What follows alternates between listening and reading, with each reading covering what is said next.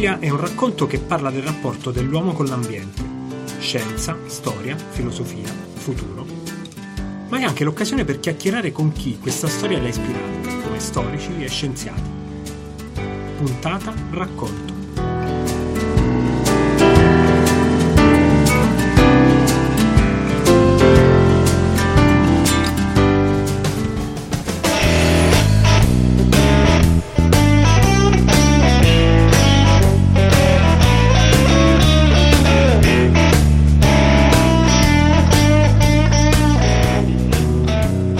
Le emozioni stancano quasi quanto il mare.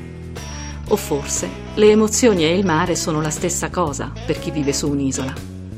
Fatto sta che il giorno seguente, il quarto giorno dall'inizio del viaggio, il gruppo è fiacco, provato. Dopo una giornata come quella trascorsa, alzarsi e cominciarne una nuova è complicato. È duro riprendere il cammino e lasciarsi coinvolgere da altro. In questi casi, in un gruppo, per sollevare l'umore ci vuole una vitamina la vitamina di clorofiglia oggi è la vitamina S. Sara prende in mano la situazione e prova a riportare energia. È la matematica del gruppo, sconclusionata e distratta, quasi sempre. Fricchettona, direbbe Gino. Eppure, in una giornata come questa, è proprio della grinta di Sara che c'è bisogno. Sara Liconti, moglie di Flavio, quando ha bisogno di darsi una motivazione, canta.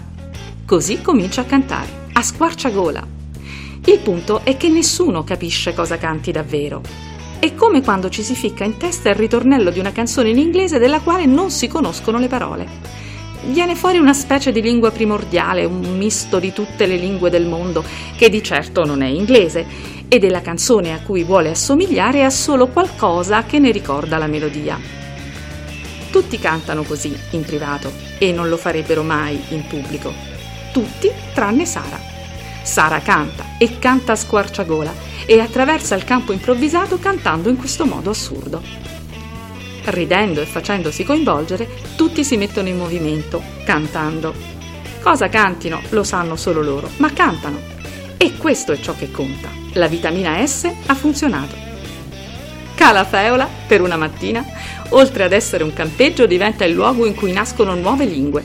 Ognuno ci mette del suo, in pochi minuti tutti cominciano a fare colazione e a prepararsi per affrontare questa nuova giornata, ridendo. Chi prepara un caffè sulla cucina elettrica di induzione, collegata a fufilo, ovviamente frutto dell'ingegno praticone di Arianna.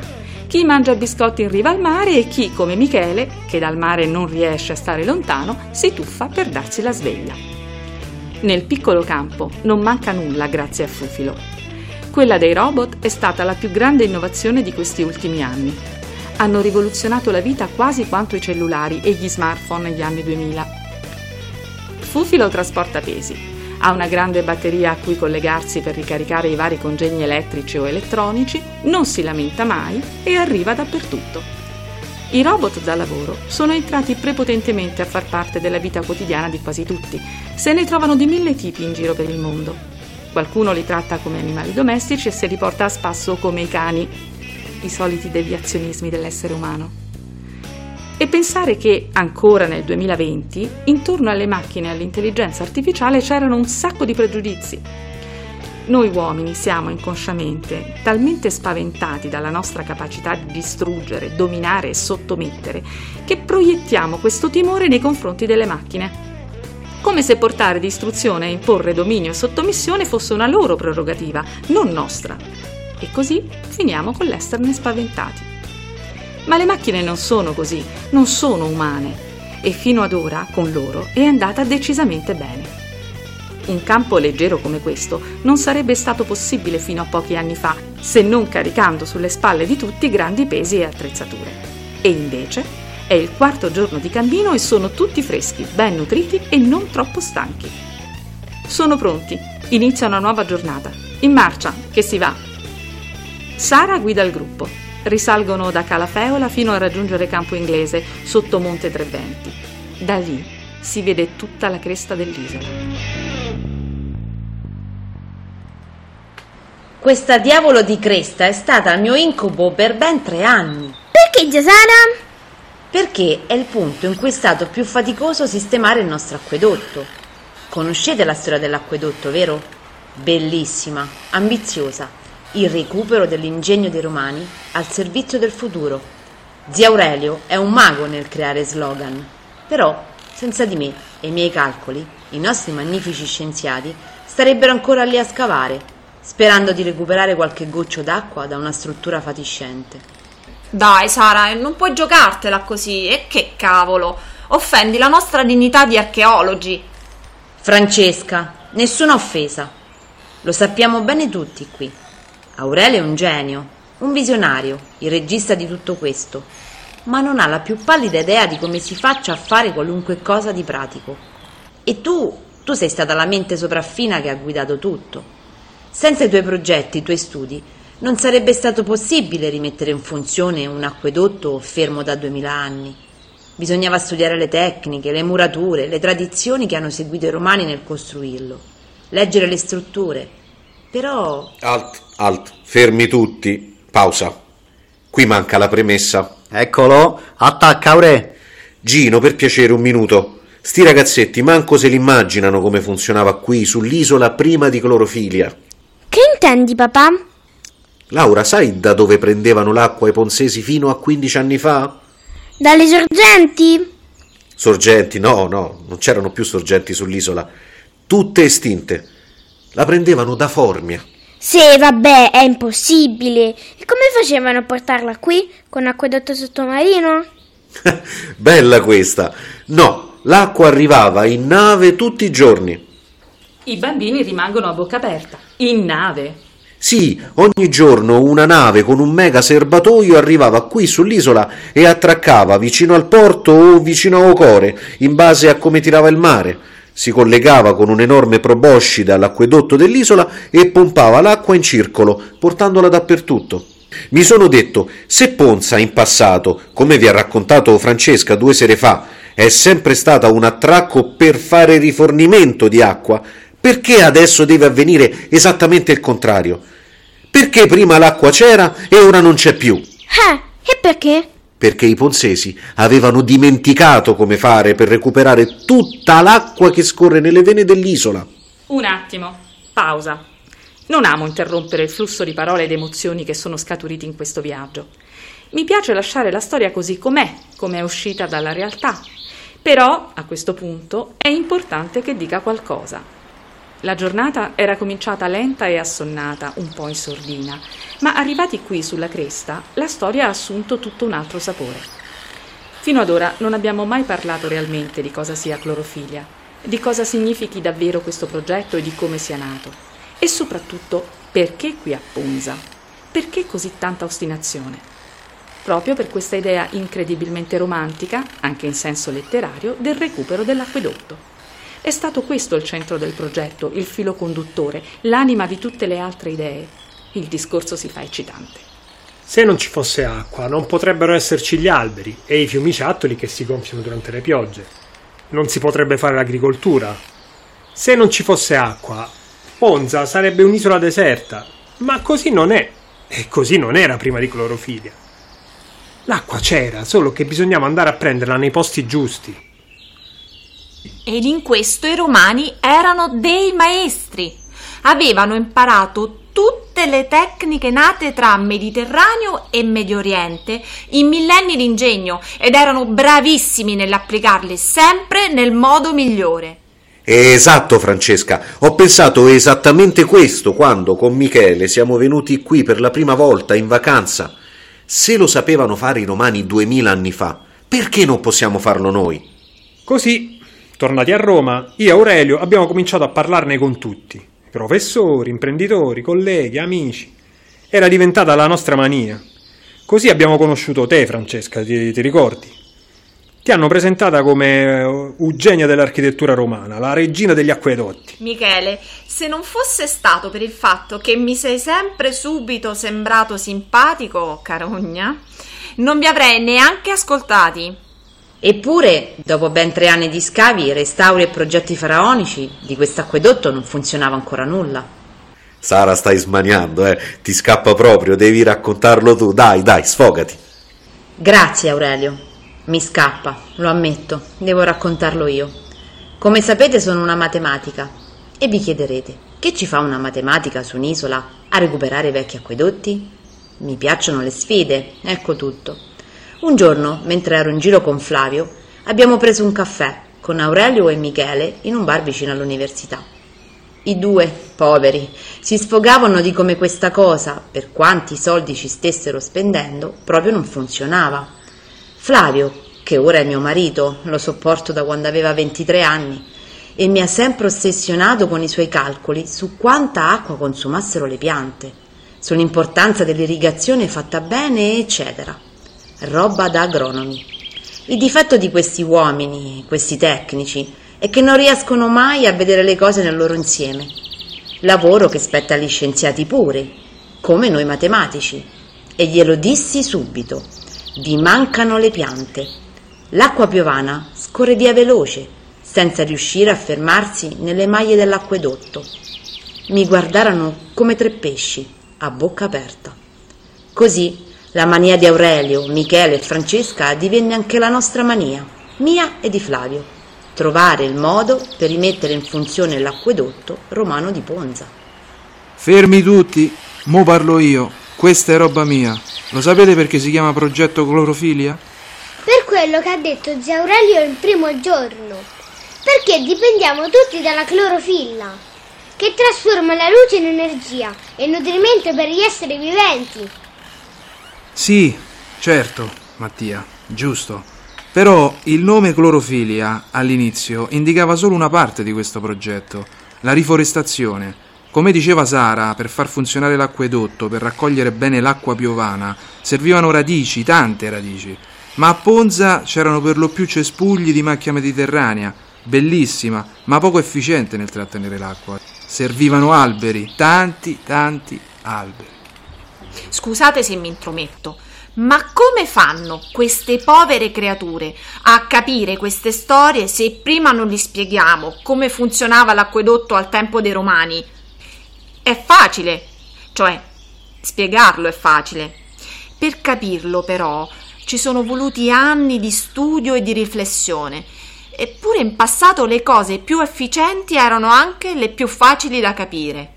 Dai, France! Grazie Gino. E tutto questo, questo dialogo concitato, avviene sotto il sole cocente di giugno, lungo la strada, mentre i nostri matti si sorpassano, si sovrappongono, si spingono come marmocchi, come se fossero ad un convegno, smaniando per poter parlare. E invece stanno solo raccontando la loro storia ai loro figli, il loro pubblico migliore. Francesca domina tutti con la sua logica. Primo, a Ponza in epoca preromana c'erano solo due sorgenti, molto piccole e più o meno abbondanti in base alle piogge invernali. Più pioveva d'inverno, più acqua sgorgava dalle sorgenti.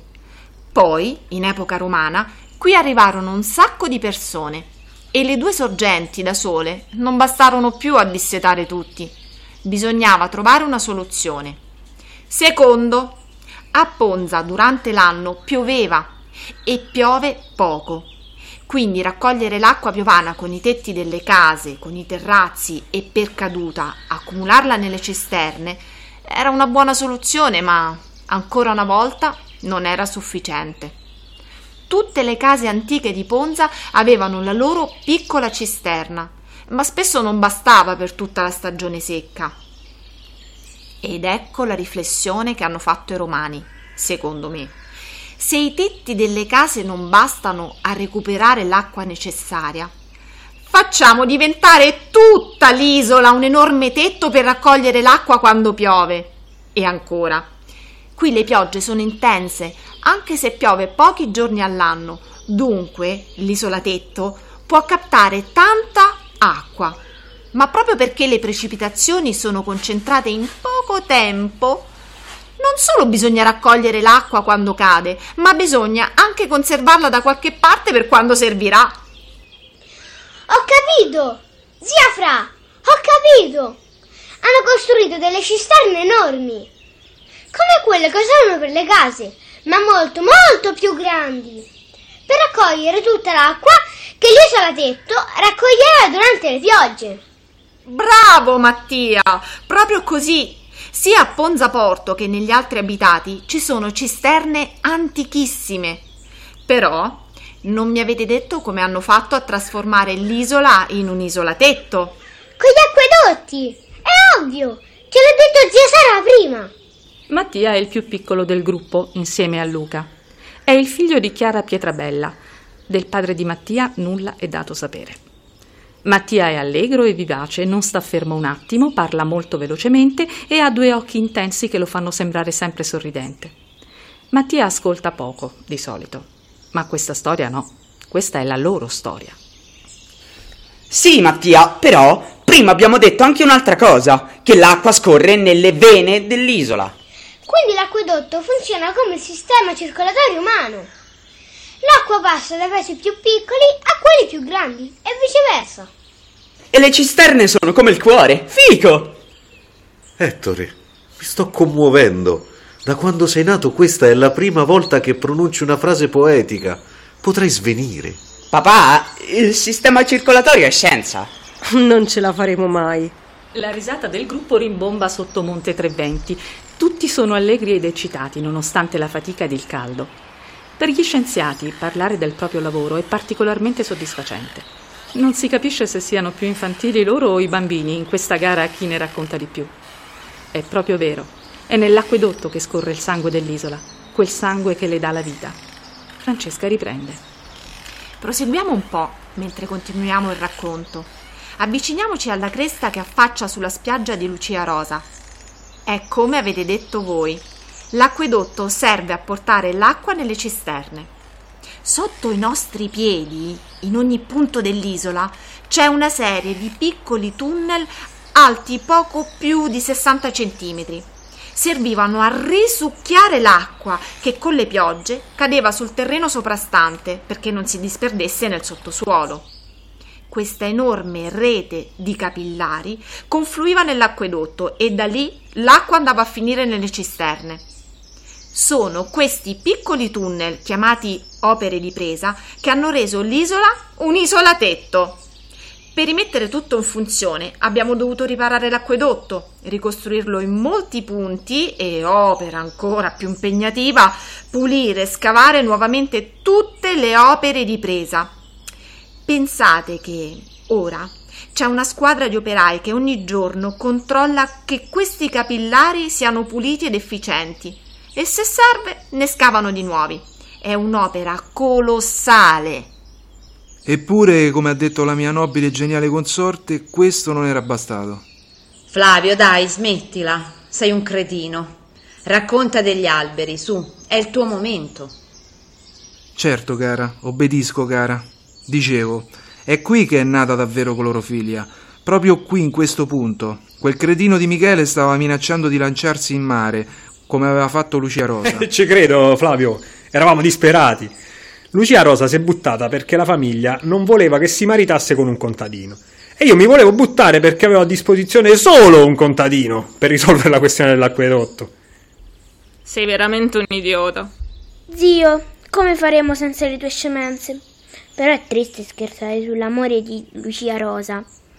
Dai, è una bella leggenda. I faraioni più romantici dell'isola sono proprio quelli. Io mi commuovo ogni volta che ci passo vicino. Laura, Laura, parli sul serio. Anche tu sei umana. No, no, vabbè, il mondo si sta capovolgendo. Eh, Aurelio e Michele, per favore, fatevene una ragione e lasciatemi parlare, eh? Senza questo contadino e senza quel genio di mia moglie, stareste ancora a scavare i canali nel tufo.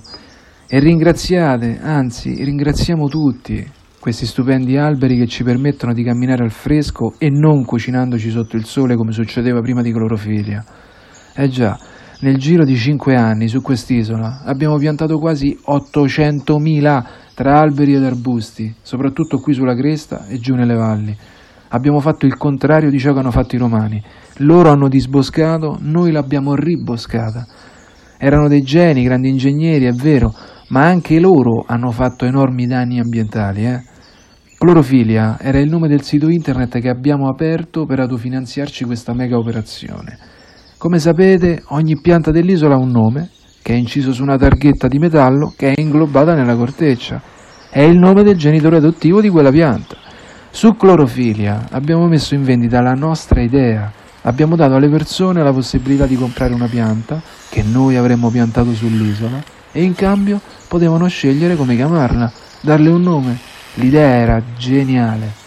È piaciuta tantissimo. Con 10 euro potevi avere un albero o un arbusto con il tuo nome, conoscere le coordinate GPS della pianta e volendo ogni tanto venirla a trovare, a vedere come stesse, a godersi il paesaggio con lei. E hanno cominciato a comprarle, come regalo di compleanno, per Natale, per i battesimi, per le nascite. Le aziende le regalavano ai propri dipendenti e nel frattempo acquistavano carbon credit per via della compensazione di CO2 che le piante davano rispetto alle loro emissioni.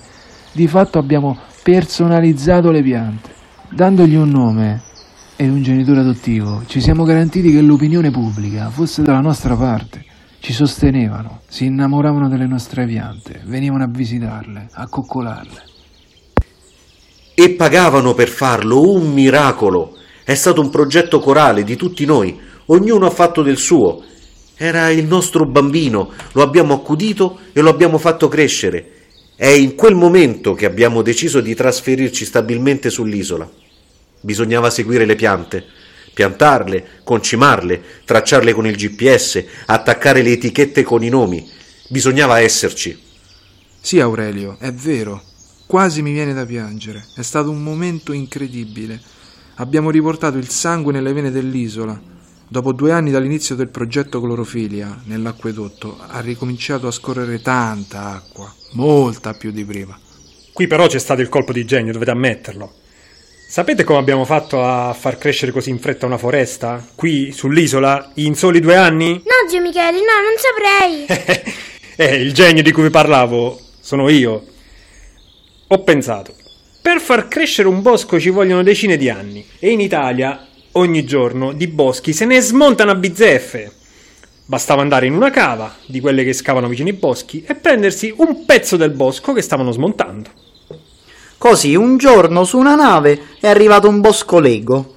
Ci sono arrivati vari pezzi, come i mattoncini, e noi l'abbiamo montato di nuovo qui. Qui, qui su, dove ci troviamo adesso. In che senso, Giorgino? Eh, nel senso che anche per fare un bosco c'è bisogno di un ingegnere. Spiegati meglio.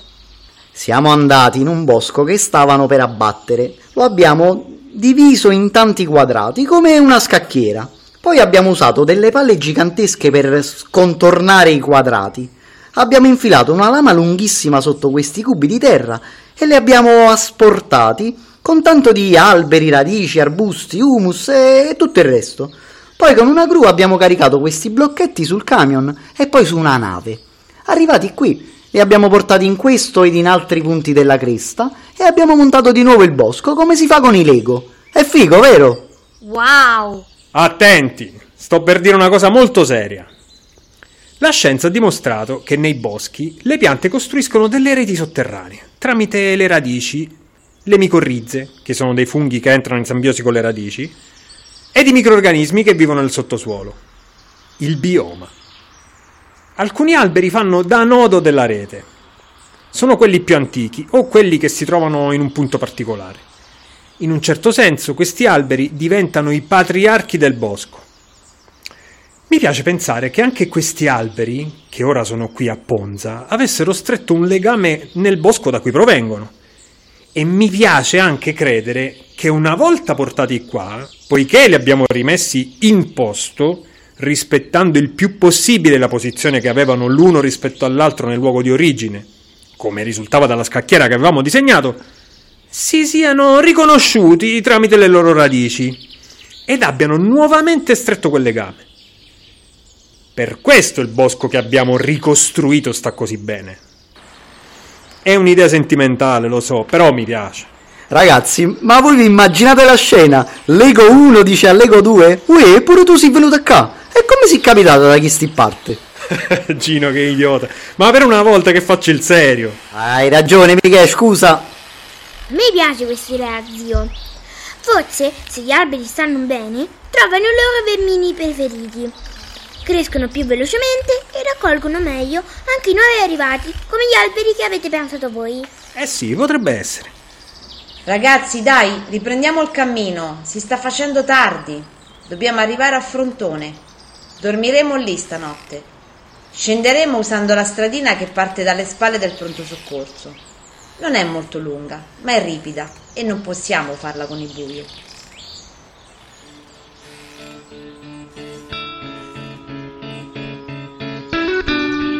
Il gruppo si rimette in cammino. Costeggiano la strada principale, sempre camminando nel bosco, e raggiunto il pronto soccorso cominciano la discesa sul sentiero. Più o meno a metà strada si fermano a visitare il museo etnografico dell'isola. Tre piccole stanze scavate nella roccia, un tempo case per pescatori, che ora ospitano foto, attrezzi, oggetti e ricordi che raccontano la storia dell'isola e delle sue genti. È un posto molto suggestivo. È stato il giorno del gruppo. Ognuno ha raccontato la sua parte della storia.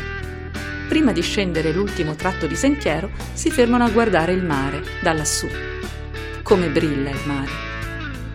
Quando si viaggia, e soprattutto quando si cammina, lentamente, si attraversano e si vivono dei luoghi che, a saperli ascoltare, hanno storie da raccontare. Tante storie. I luoghi parlano e raccontano, tanto quanto gli uomini.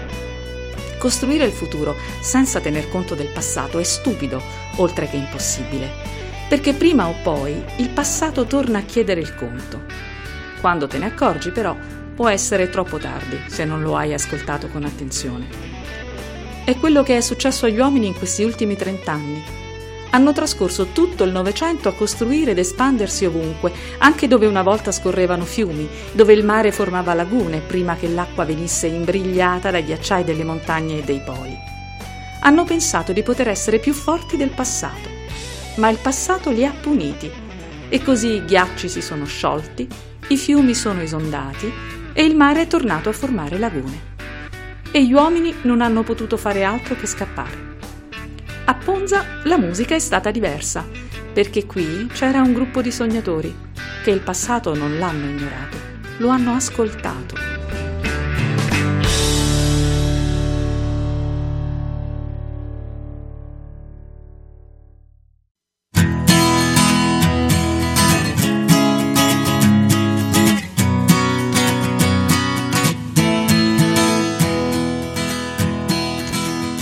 Sapete, visitare questo piccolo museo alla fine di una giornata del genere mi ha emozionato. È come se la storia che quelle foto e quegli oggetti raccontano fosse almeno un po' anche un pezzo della nuova storia. Aure, non mi fa commuovere. Scemo. Aurelio ha ragione.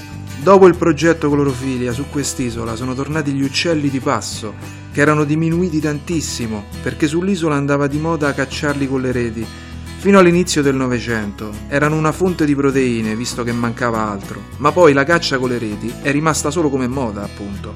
Adesso gli uccelli sono tornati e sono abbondanti perché hanno trovato rifugio nei boschi, dove cacciarli è impossibile. Abbiamo anche reintrodotto un sacco di mammiferi che si erano estinti e sono tornati anche i delfini. Dai, un po' siamo anche noi parte della storia di quest'isola. Una bella storia. Vabbè, ma lo sapete che io scherzo sempre. Pure io sono orgoglioso di tutto quello che abbiamo fatto.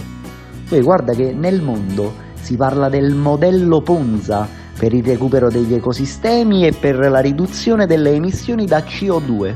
Vuoi mettere? Abbiamo esportato clorofilia in tutta Europa ed ora si sta diffondendo anche nel resto del mondo.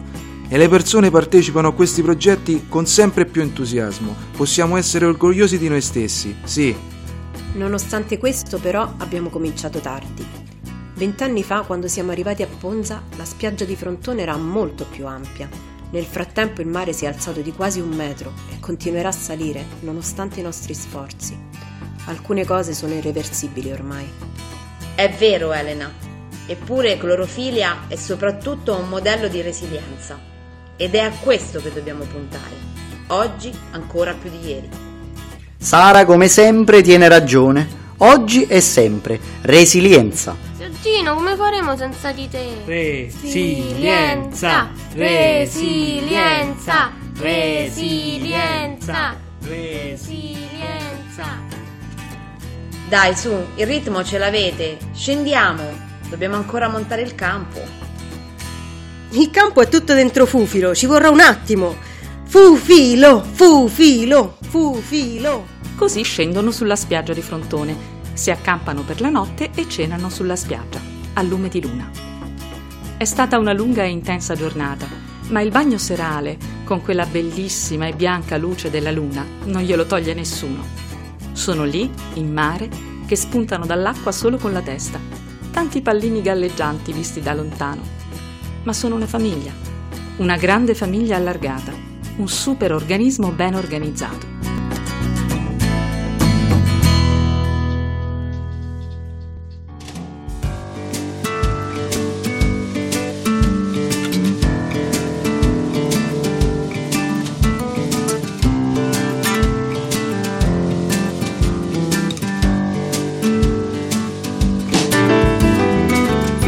Vi ho bombardato di dialoghi e personaggi, facendoli emergere dalla storia uno per volta. È stata una scelta. Mi piace l'idea che in questa storia il protagonista non sia nessuno in particolare, ma lo sia il gruppo stesso. Però adesso, così, sotto questa magnifica luna, mentre godono di questo mare calmo e amico, è giusto che io mi assuma le mie responsabilità di narratore e faccia un po' d'ordine. Clorofilia è tutta qui, Tre coppie e cinque single, con relativi figli. Aurelio Belcanto e Arianna Mastrini, genitori di Ettore e Laura, un antropologo e un'ingegnera. Michele Altamura e Alisea Rossi, genitori di Elettra e Licia, un ecologo e una chimica. Flavio Vignaroli e Sara Liconti, genitori di Luca, un agronomo e una matematica. Poi Gino, il rude ingegnere. Francesca Belvecchio, l'archeologa. Elena Marechiaro, la biologa marina, e Chiara Pietrabella, madre di Mattia, la geologa. Infine c'è Ugo, ma lui lo conosceremo più avanti. Per questa sera li lascio così, a godersi il mare di questa piccola grande isola in mezzo al Mediterraneo.